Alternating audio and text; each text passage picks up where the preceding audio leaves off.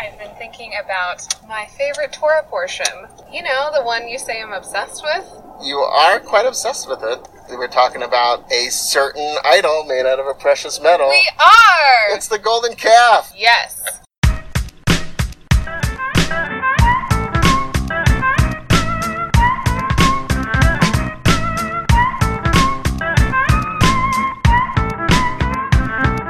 Hi, I'm Emme. And I'm Seth. And welcome to the Golden Podcast. One story, two friends, infinite understandings.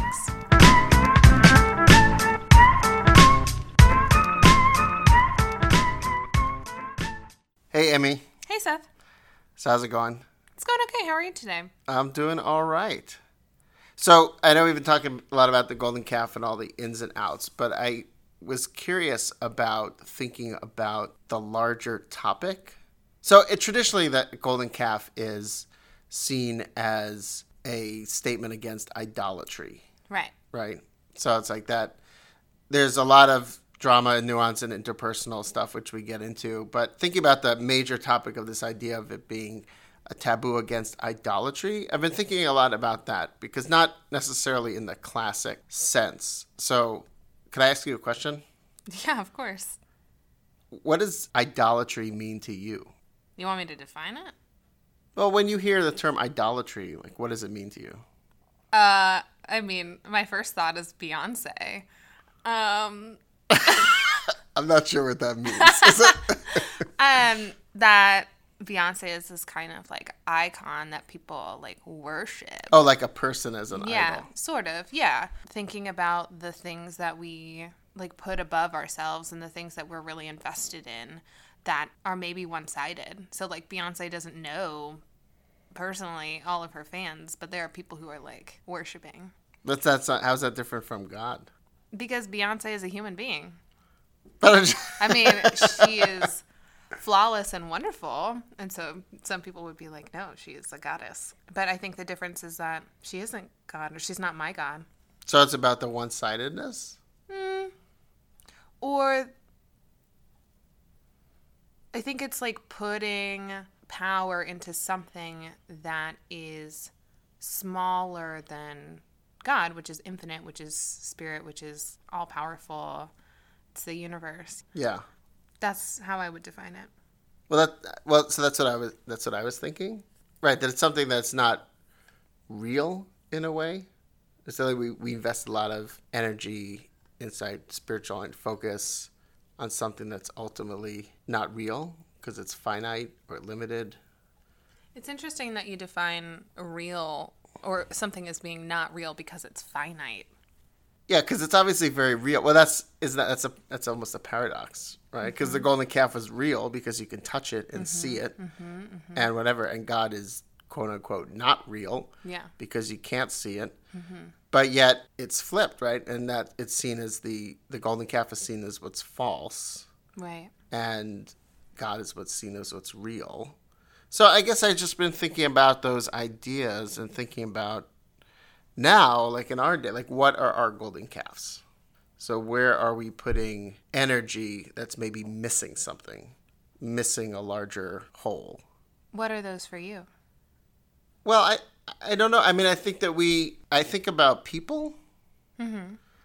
Not not going back to Beyonce about worshiping people, but I, I think that when we do things that then tend to deny the humanity or divinity of other people, mm-hmm. that for me is something that's that's kind of idolatrous.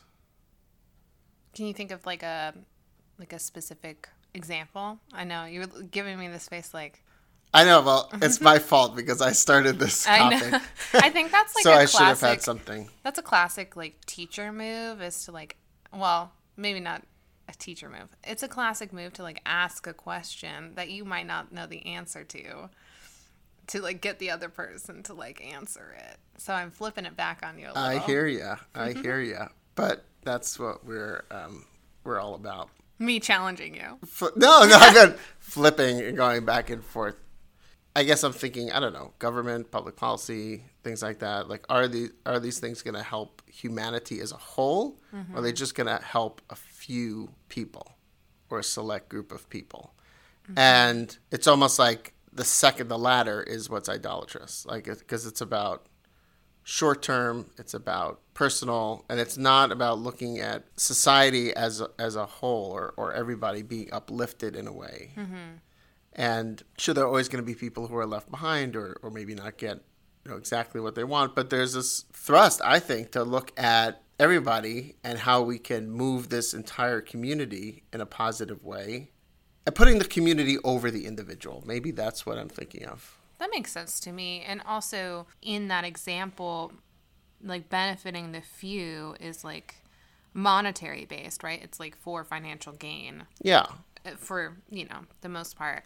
And over things that are harder to quantify or can't be demonstrated in the same way, like sense of happiness and purpose and well being and um, I was going to say healthcare, but no, that is a totally a tangible thing um, that I personally am like a huge advocate for. Yeah. Health, healthcare is a good thing. Yes, healthcare for everyone. Well, that's sort of one of those things. I mean, you raise that, and it's like we, we come across issues in our society where you think about healthcare and health as this right, as this thing that makes us who we are, mm-hmm. and yet it gets commodified. Mm-hmm. And so there is in lies the idolatrous nature of it because you're taking something that's I don't want to say pure, that's not the right word, but just something yeah, good natured that benefits all, that is something inherent to our lives as humans, and then making it a commodity. And then that limits access, that makes it harder for other people, that monetizes it. And so almost like that whole system is in a way idolatrous. Ooh, I think you're onto something. Uh, maybe. Hopefully, I don't get a notice that my health insurance has been canceled. I mean, I mean, I have. I was like, hasn't that already happened? that already happened, but not not again. yeah. No, I, I feel yeah.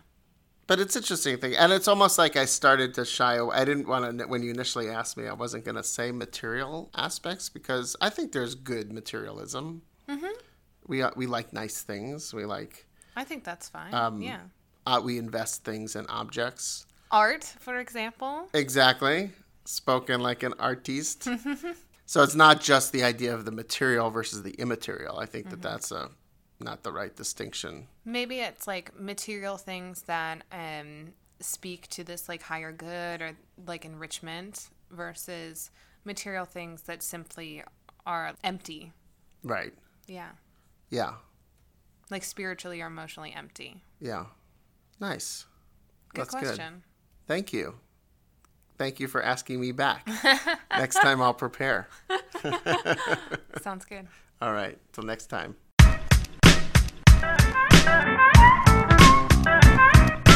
Thank you for listening to the Golden Podcast.